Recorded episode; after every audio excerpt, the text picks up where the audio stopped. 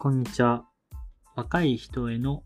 投資がどれだけできるかが国にとっての生命線、オグリーンです。ま、教育、特に教育ですね、にどれだけお金をかけれるかっていうのが、僕は国としてとても重要なことなんじゃないかなというふうに思ってます。その国で育った人がどのようになって、どう社会に貢献していくのか、それが結果、まあ、日本という国で言えば、日本という国に帰ってくるので、そこの投資をやめていては、その国の未来っていったものは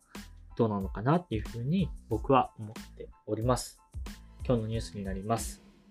政府すべての通園バスに安全装置設置で調整。国が補助金。3歳園児置き去り事件を受け。静岡県で園児が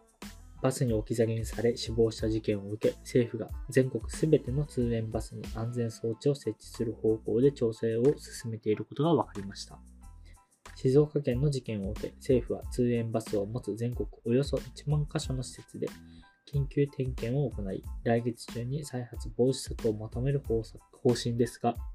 政府関係者によりますと、国が補助金を出し、全国すべての通園バスに安全装置を設置する方向で調整を進めているということです。はい。で、今回のこのことに関して、えー、全国小規模保育協議会の議事であるあられる方は、やはりヒューマンエラーというのはですね、どうしても起きてしまう。置き去り防止措置の設置の義務化というのはぜひしてはいただけないでしょうかということで、もう非常に僕も同意です。もちろん、こういったヒューマンエラーは起こるべきではないですし、起こったことを、その保育園の方々は重く受け止めるべきだし、周りの保育園の方々も、そのようなことが自分たちの保育園で起きないように、あの、対策を練るべきだとは思うんですけど、一方で、人間が関わっている以上、ヒューマンエラーっていったものは、どうしても起きてしまいますし、ヒューマンエラーを起こした人を責めるのは簡単なんですけど、そこに必ず被害者も生まれてくると。そうすると、やっぱそれをいかに防げるか、いかに防ぐ仕組みを用意できるかっていうのは、僕は社会として考えていくべきことだと思うんですね。そうすると、こういう、えー、置き去り防止措置の設置、これを義務化して、そこに対して国が補助金を出していく。これがこの事件が起きて、このスピード感でディスカッションされてるっていうことは僕はとても素晴らしいことだなというふうに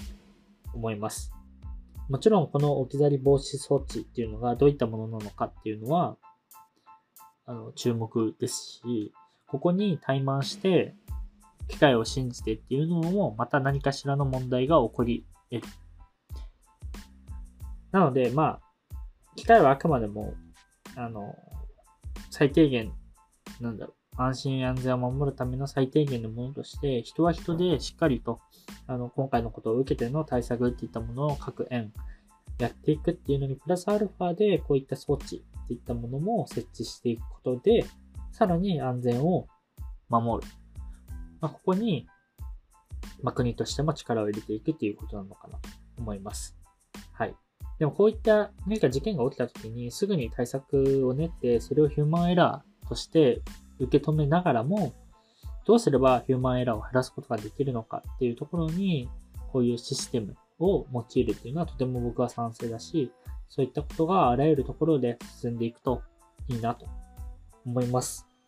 もう本当にこういった事件が起きないように、はい、社会としてみんなで頭を絞っていろんな対策をしていければ、この国もどんどんどんどんいい方向になっていくんじゃないでしょうか。今日のニュースは以上となります。また明日お会いしましょう。では。